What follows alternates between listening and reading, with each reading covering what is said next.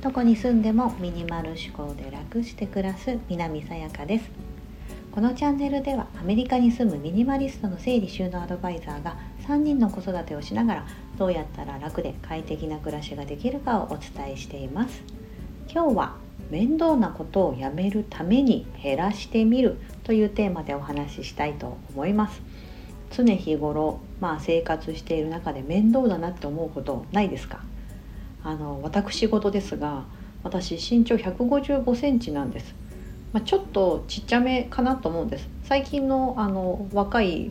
若い子ってだけな子は、まあ、158セン多分女性の平均値158とかだったかな。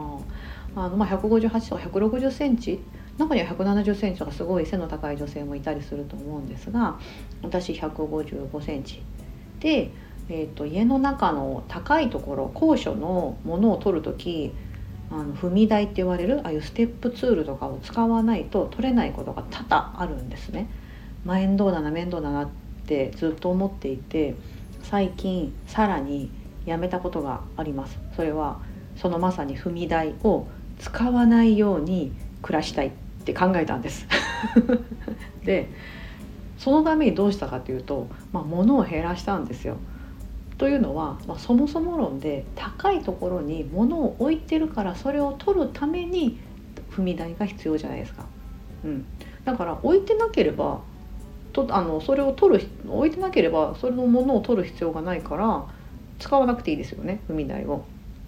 ということに気づきあのあ分かったなるほどと思ってもうここに置かないように工夫しようだからあのその自分の手の届く場所になんとか収めてみようと思ってあのいらないものを減らしてよいしょよいしょよいしょってこうちょっと位置変えたり、まあ、私のここは整理収納アドバイザーのこうスキルをですね生かしながらあでもないこうでもないってちょっとこうやりながら、まあ、基本的にま減らしてあの、まあ、カテゴライズしたものとあの今まで1箇所の場所に、まあ、1, か1つ1カテゴリーだったところに2カテゴリー入れてみたりとか、うん、あ入るなと思ってそこに入れてみて関連するからこことこれは一緒に入れておこうとかやっていくと開いたんです。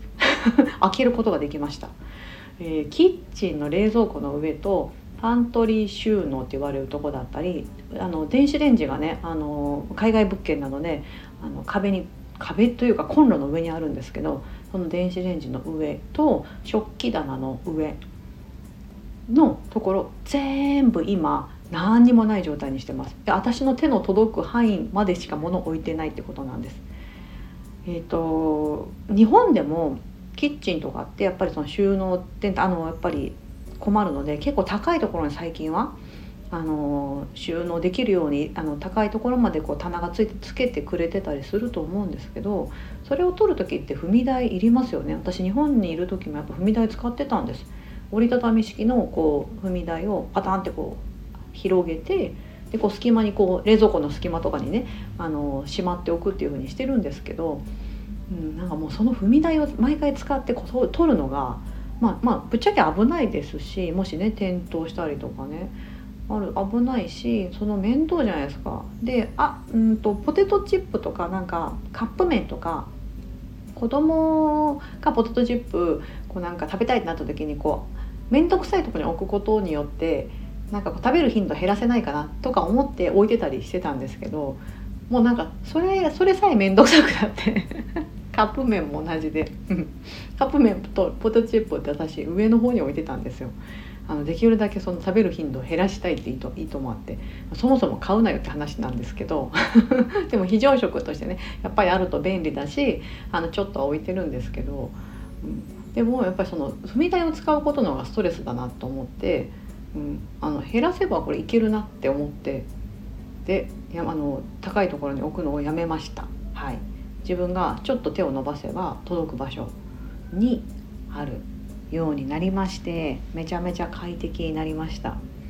なんかですねあの空間ってあればあるほど物って増えてしまうんですよ。どうしても人間の心理的な部分であここ空いてるしなんか置けるなと思っちゃってうん。まあいいんですよ。なんか欲しいものがあってそこにねスッと入ってくれれば全然いいですけど別にもうないものとして初めから考えてしまえば、うん、そこって別に何もない空間でもいいわけであって、うん、別にそこの空間がもったいないとかではなくって置いとけばいいと思うんです。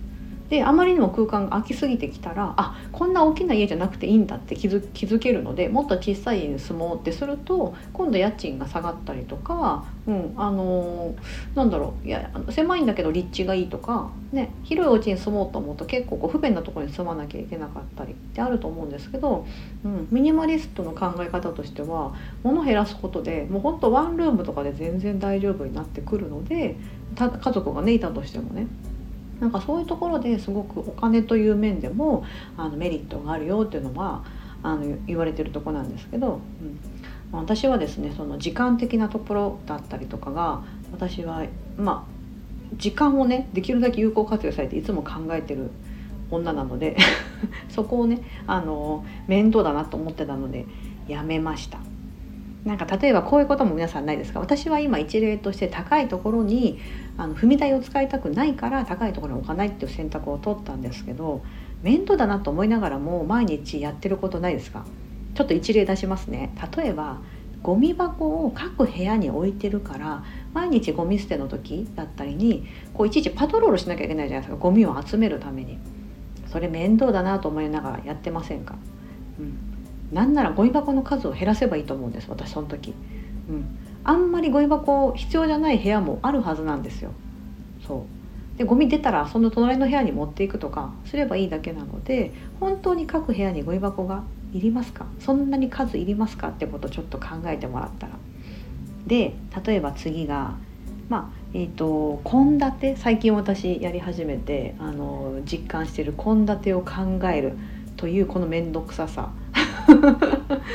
お料理好きな人はねあの別に面倒じゃないと思うんですけど、うん、料理がそんなに得意ではない私にとっては献立をいちいち考えるのが本当いつもストレスだったんです。でも考えてこう買い物リストを作ってで買い物に行くじゃないですか。うん、で買い物にリストさえあれば買い物でスーパーに行ってバーって買ってあとはまあ作るの、まあ、決まってればガーって作るんですけどその考えるっていう時間が結構もったいないなと思ってたのであのこの間えーと、4週間分の献立をあらかじめ作ってそれに沿ってあの買い出しリストを作る。で料理を作る。っていうふうにしてます。でそれをもうルーティンにしようと思ってて。要はそのそこに書かれてるもの以外をほとんど作らないってことです。だから4週分だから28メニューって言ったらいいかな。晩ご飯だけですちなみに。朝とかもうほんと簡単なものしかあの納豆ご飯とかね。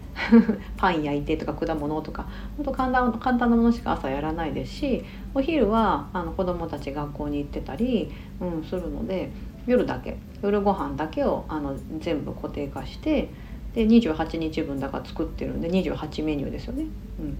だそれをもう毎毎,、まあ、毎月とか4週に1回？だから1ヶ月に1回ぐらいは同じメニュー出てくるっていう感じになるんですけどそれって別に高い頻度じゃないと思うんですよね。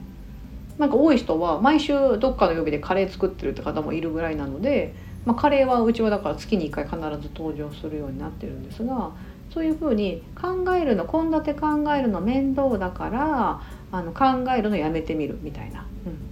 そのためにどうしたらいいかっつったらあもう決めてしまえばいいんだって言ってやってたりあとあの服を毎朝選ぶのがもう面倒だと。っ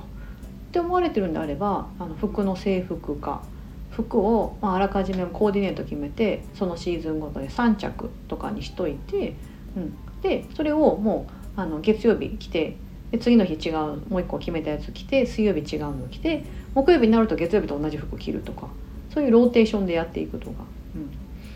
ね、例えばそういうふうにねなんかねあのいろんなことを減らし始めると面倒なことってどんどんなくなってくるなと。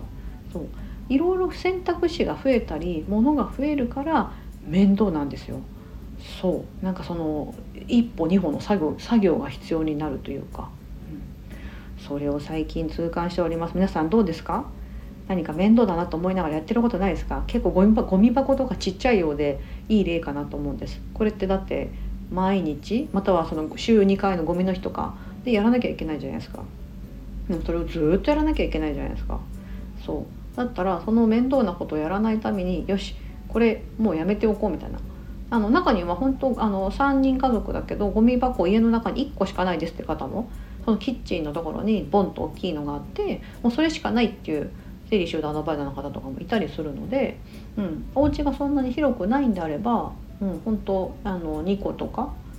3個もいるかな？23個で本当いいと思います。うちもゴミ箱は3個です。キッチンに1個リビングに1個、えー、バスルーム、うん、いつも使ってるバスルームに1個